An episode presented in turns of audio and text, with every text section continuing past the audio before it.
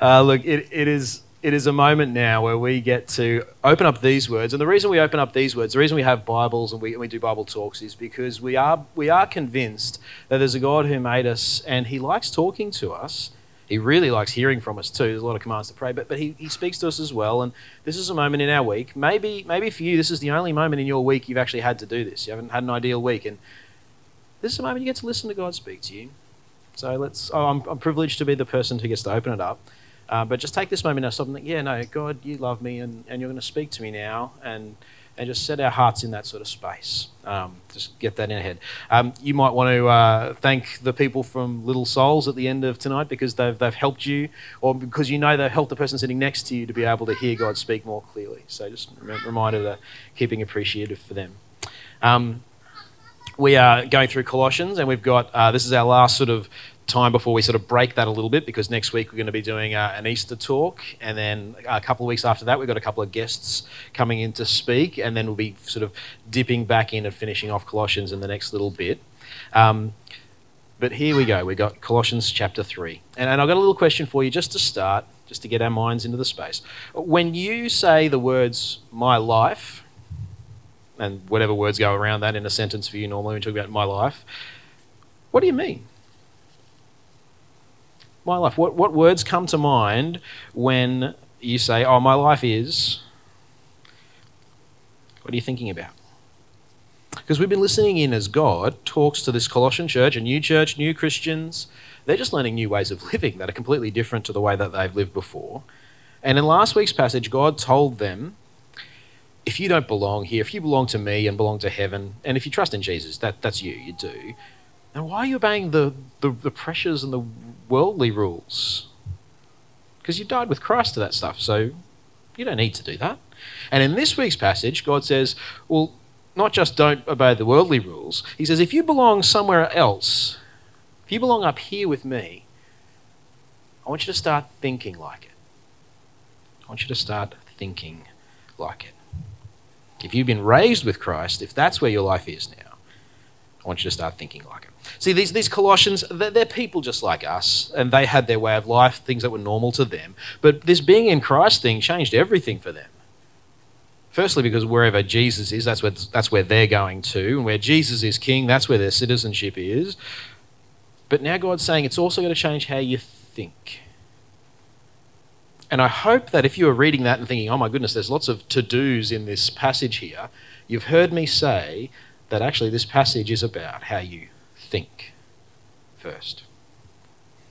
Because it is. Here we go. Chapter verse 1. If then you've been raised with Christ, seek the things that are above where Christ is, seated at the right hand of God.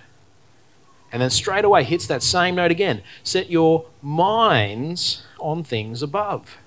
You see, the start here is a twin command about how Christians are supposed to regulate their own thought life. Do, do you regulate your thought life? It's pretty hard, isn't it? Thoughts tend to run away with you, feelings run away with you. I find it difficult. But it's about where we deliberately choose to place our focus. See, God's pushing the Colossians not to let the ways that this world works to be what sets the categories for their heads, for their goals, and for their dreams, even for their happiness or their, their definition of success. Which is hard for the Colossians. Their, their life, their culture was so different to God's. Israel had a sense of how to live from the law that they'd got from Moses, but the Gentiles didn't. They had no idea. They didn't think it was weird or wrong to have sex with the prostitute at the shrine because that's just what happens when, you, when you're worshipping there. And yet, their, their normal was all of these things that now the verse 7 sort of list we're supposed to put off and to get rid of. They had to train their consciences anew. And I think that we take for granted that the things that we feel yucky about are bad, and the things that we feel sort of warm and fuzzy about are good. But sometimes it's not actually true. And it wasn't true for the Colossians. The things that they thought were just normal, and why would you have a problem with that, God? Well, okay, I guess, I guess I won't do that if you don't like it, but seriously, what's the problem?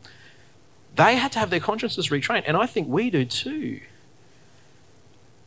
Do you know one of the basic principles of, of Australia the, one of the, you know, if you if you were in here for a few weeks and know the stoicheia of Australia, the basic principles of this world, the way our world works, I reckon it is capitalism, advertising, right? And you know the funny thing? All right, relatively speaking, I don't buy much stuff, I don't think. I don't like buying stuff. I, I pride myself on the ads not being able to change my mind.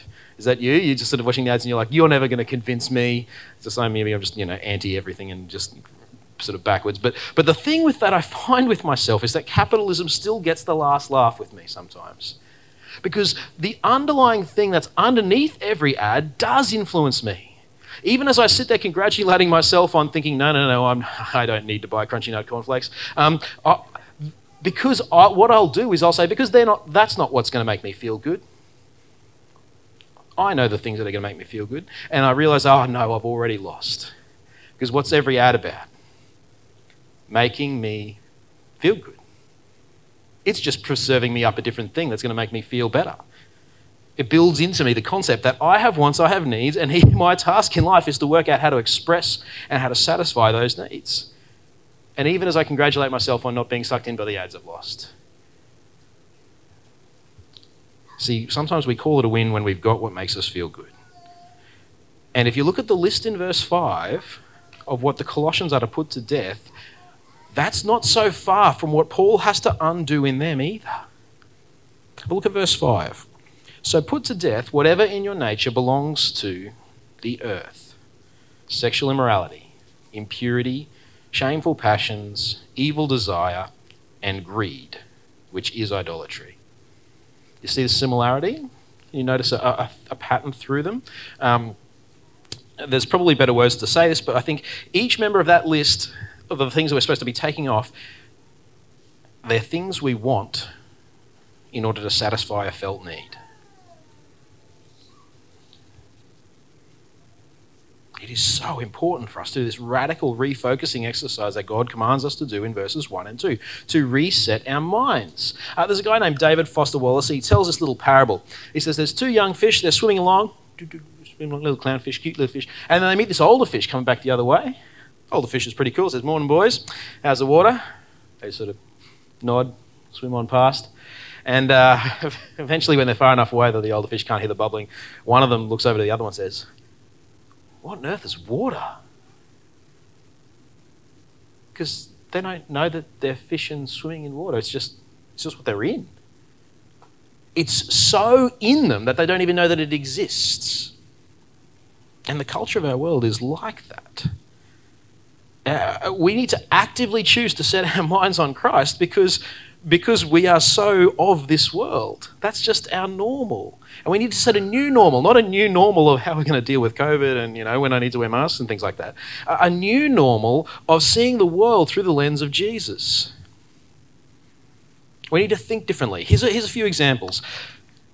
If I was to stop and think right now, not, okay, Peter, you're doing a good job. Are you, are, are you fulfilling your job? Are you, are, you, are you, you know, giving people value for money for being a pastor of Soul Church? If instead of that, I stop and I think, what matters right now, Pete, is am I living in a way that's bringing a smile to God's face in this moment. It's a different, it's a different way to evaluate myself. Uh, what defines success in dealing with my current difficulty? Okay, I've got a current difficulty, I've something I'm trying to work through. What, how do I define success? What if I define success not as having overcome it, but success as that I went to Jesus with it? That I trusted him in and amongst it. That's what is the, the def- my definition of success. That would be a reset of my mind. I don't know if it's a reset of yours. Uh, what about this one? I, I know I get stressed about life, making ends meet, whether the kids are going to go well at school. But what if I just reset my mind? That actually it's God's priorities. It's His kingdom and the advancement of it. It's, it's people coming to know Him as, their, as His him as their savior, get the pronouns right. Uh, it, it's people trusting in him. That that's actually the thing that I'm. That's that's that's the project that we're all on, including my kids. Me getting money in the bank enough to pay rent is actually, which I'm fine by the way, not not not, not freaked out about that at all. But but did you know what I mean? If those moments when I was younger and that was a real deal, well, it's a means to an ends. That's just a means to an ends. The end point is whether God's kingdom is growing whether it's bearing fruit, whether my friends who I, who I catch up with who are Christians are becoming more like Jesus, and I'm excited by that. See, that, that's what excites. You see, this is the kind of thinking that makes Paul genuinely joyful even when he's in prison and writing this letter from prison, remember. Because he's like, that's just the cost of doing business. It's fine. Me being out of prison, that'd be great, but it's a means to an end. Me being in prison right now, sweet. I get to make sure lots of people know about Jesus. It's working. Business is good.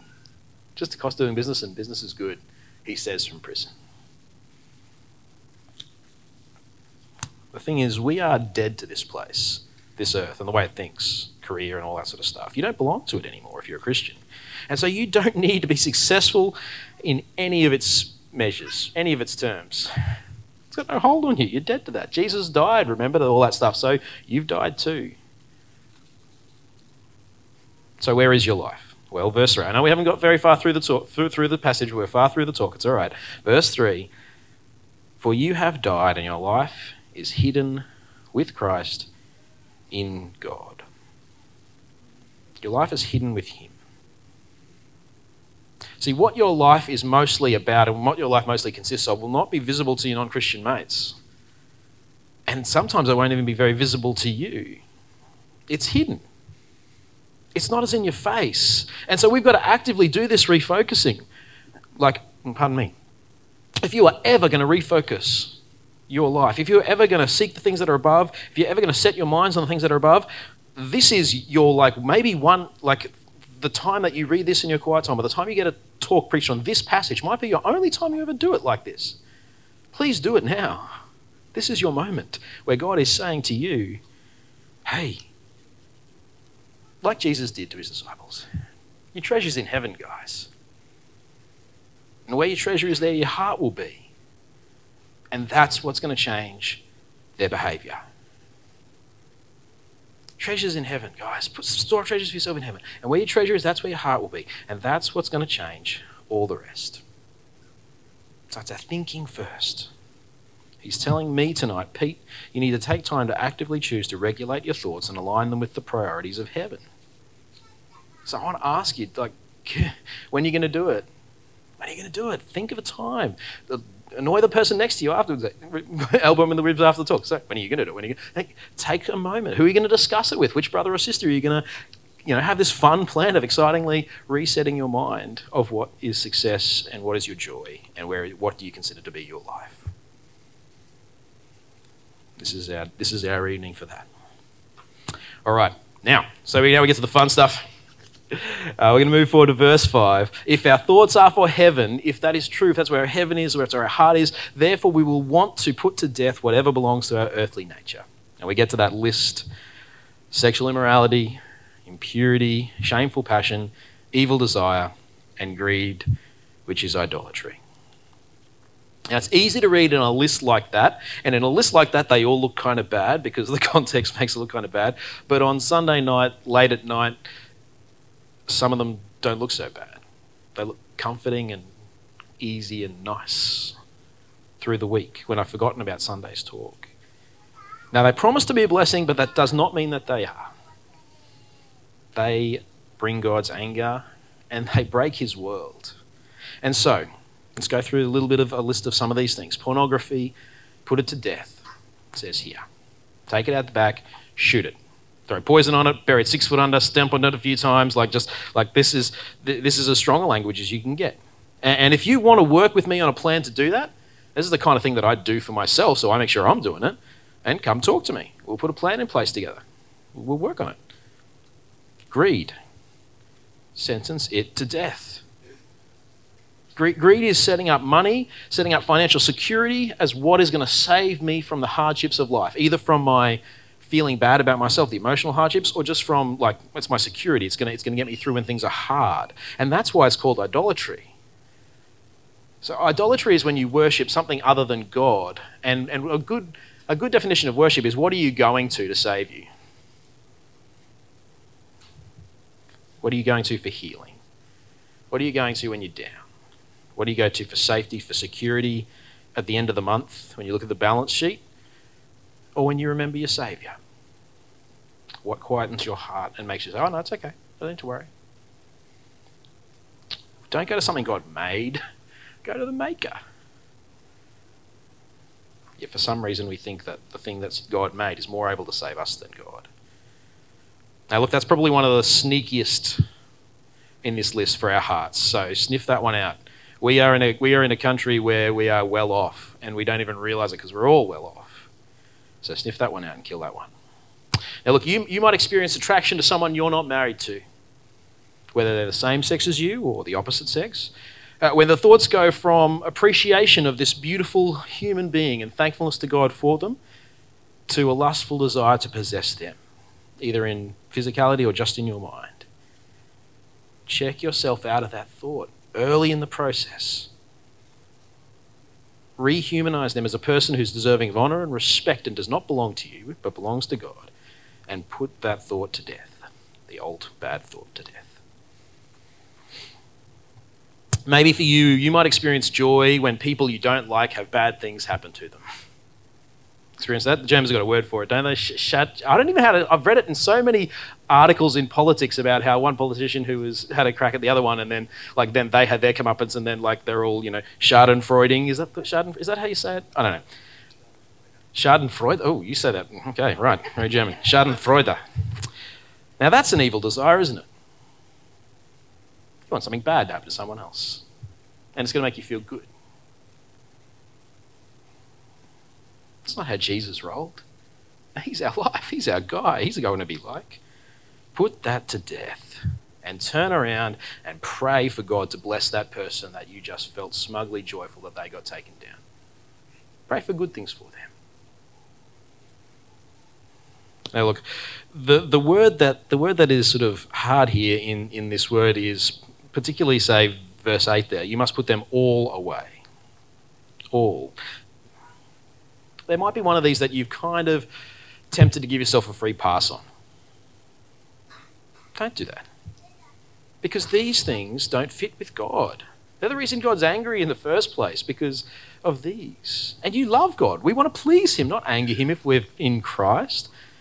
They might be normal things, and they might be normal things across our culture, but they don't have to be normal for us, not our new normal because I want to please God joyfully. All right, now we get to the next list, the verse 8 to 9 list. It's funny that there's two lists of bad things. It might seem like it's because Paul's kind of negative, he just wants like he's just all harping on the bad stuff, but it's not. If you notice, the first list was where you really want something and you're going to this thing because you want it and you take something that you shouldn't have. The second list is actually about how to make this place a beautiful place to be with each other. It's a list of how we treat each other or how we should not treat each other. Verse 8 Put off all such things as anger, rage, malice, slander, abusive language from your mouth. Do not lie to one another. Just, just take these off like, like a pair of shoes that's got so smelly, and I have these, and I, I still wear these at times, that is so smelly that, like, once they get a bit warmer, like, they're fine when you put them on, but then once, if then your feet for a while, and they warm up, and then they really stink, and then the people around you even actually notice, and you see the looks on their faces, and, like, it's, just take them off, take them off, and probably throw them away. Or like a jumper that's gotten wet, and so it's actually not warming you anymore, it's making you colder. It felt good, but it's worse. Take them off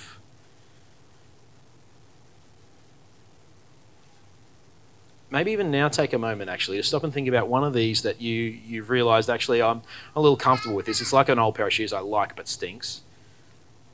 And call it that. Call it something that should be thrown away. Just mentally note it as that. Take us that step to do that now.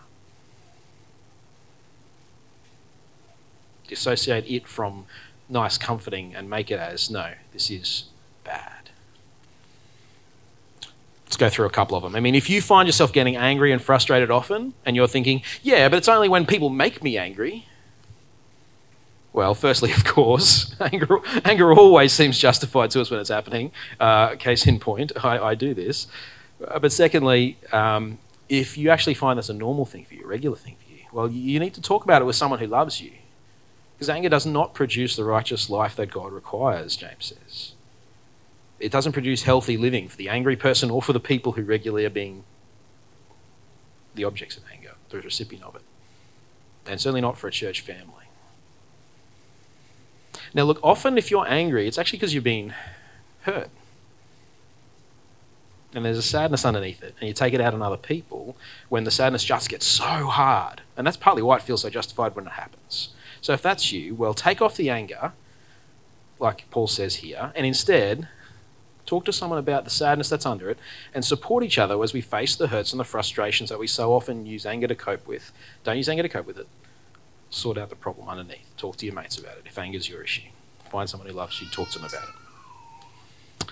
Slander's easy to do speaking negatively about someone behind their back, even accidentally, when it happens, take it off. Take it back. Apologize, whatever it takes. Get rid of it. And call let's call each other on this one because it's so easy to do accidentally. If, if, and, and we can just get into bad habits if no one says, hey, by the way, do you realize I think you just, I think you might have just done that. Really? Yeah. Oh, gee. That's not cool, is it? No. And, then, and we'll do it together. Like, there's no shame in this in Christ because Jesus has taken our shame away. So we can look at our sin and call it what it is and and not be, not be down. Lies, they're easy to do. Just tell the truth. It's far less exhausting to tell the truth than to be pretending. And when you find yourself, this is so, most of these, by the way, just revealing my sins, right? When you, when you find yourself calculating excuses for yourself in your head that are kind of half true, uh, you know, like you're late because of traffic, which is never true in Hobart, by the way, so I've just sort of lost half of my excuses for that. Um, and just, just when you find yourself thinking, oh, yeah, this is kind of true, but it's really not the reason that that happened, and so I'm so you know I, I don't really have an excuse. Just stop and say, silly old self, like we don't do that anymore.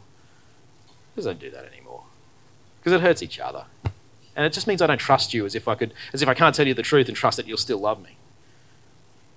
That's what, that's not what do we want our family to be like. Let the other person know it really happened. Sure, you'll, you'll be scared of being humiliated, but I promise you, you'll feel less shame by the end of it, not more. Now, it's important to notice something that Paul doesn't say here. Well, three things it doesn't say. It doesn't say here, if you find yourself on this list, you should feel bad. Which is easy to do, right? You read this list and you're just like, ugh, it's depressing. Colossians says you should read this list and be joyful. Because you've been saved from this. You've been rescued from having to do it, and you've been rescued from the penalty of it, and the shame of it's been taken away, and your God loves you. Things are good. It does not say you should already have been good enough not to have to take it off and, and, and, and, and, and throw accusing fingers. The, the point of the gospel is, is that all of the everyone else in the world wants to point accusing fingers at you, including the gods of the other religions and, and, and the spiritual powers in heaven. And God's like, nah, you can't do that anymore. I don't want anyone pointing fingers at this one. They're gone. So don't do that.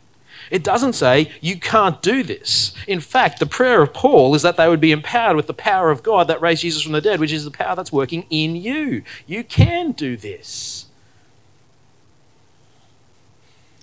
But what does it say?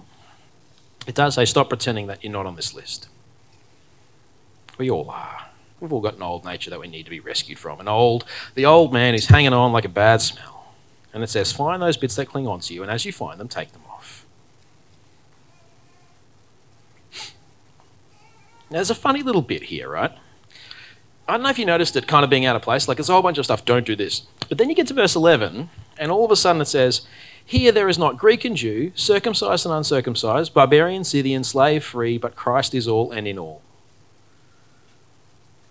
What? Like, why on earth? What is the purpose of that here? And I think the reason is that those bits that we're supposed to take off before that are to stop us from putting barriers between each other. When I lie to you, it disconnects me from you. When, when, I, when I slander you, it breaks relationship. All of those things, right? Why don't we do that anymore? Well, because there's no distinctions anymore. There's, there should be no barriers between us anymore. Not people who are in Christ together.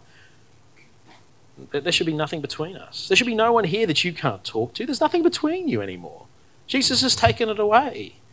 Even if you feel awkward about something you feel like there's something between, just go up and say sorry and then it's gone. There is, there is nothing between us anymore. And we shouldn't put things between us anymore. Which does ask the question about why don't I talk to certain people at church? But we'll, we'll, pick that one, we'll pick that one up when we get back into Colossians next time. We're gonna, this passage is so good, we're actually going to get through the last few verses. We'll, we'll do it again, the last couple of verses, um, verses uh, 14 to 17. We'll do that next time we get into Colossians. It's going to be beautiful.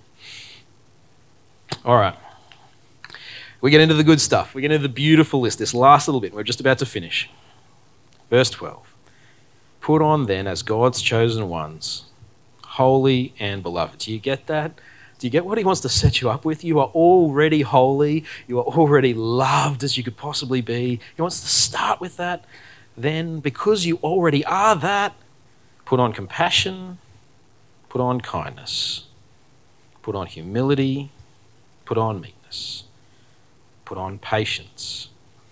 Bear with one another, and if, pardon me, and if one has a complaint against another, forgiving each other, as the Lord has forgiven you, so you must also forgive. And above all these, put on love. Put these things on. What, what are those things? We will dig a little bit back into that again later, but uh, as, as, in, as in in another talk. But what I want to ask you, what are you really not known for out of that list, right? You're like, okay, you know, I know Tim or I know Lydia or I know Billy or whatever, and these guys, these guys have got that thing, but that thing, yeah, I don't got that. Why don't you try putting it on? Become known for it in your family, in your church family. It's not like you can't. You've been, you've been empowered by God. Why don't try putting it on? A new suit that you tried on this week, just that you never, never haven't worn for a while. But have a go. And if along the way you're fighting towards putting that on, you find that for certain reasons you can't do it, that's actually a good thing. Use that. Use that. Use that for you. You see, you start. That just means you've started to uncover the roots of your sin. You're, sort of working out how it's affected you. You're going to get to the inside. Get curious. Investigate it. Talk to a friend. I, you know, I've been trying to put on. Uh, what are we going to go with? I've been trying to put on humility this week, and you know what? I have failed utterly. It's been really hard. Really, when did you try? Well, I tried here and I was completely proud here. Okay, wow, really interesting. Let's yeah, let, us talk about it. We can be curious about sin because it's gone and its power has been taken. Its power, its sting has been taken away. And so we can investigate it, work it together. And when we are trying to put on something and we find it just doesn't quite fit, well, that tells you where there's an issue. And now you've got now you've got more information with which to fight the devil and fight that sin. Do it with your brothers and sisters. All right. And this is the last point. It is not like you can't do this. It is not like you can't do this. Do you look at this? Maybe you've even been feeling just more and more exhausted as this talk has gone along. I don't know if that's you, or maybe as you read this, you might feel exhausted. You will be this in heaven. Did you know? Like, you sort of look at one of the, if maybe there's that one that you're like, oh, that's not me, because I'm not that person. Oh, you will be in heaven.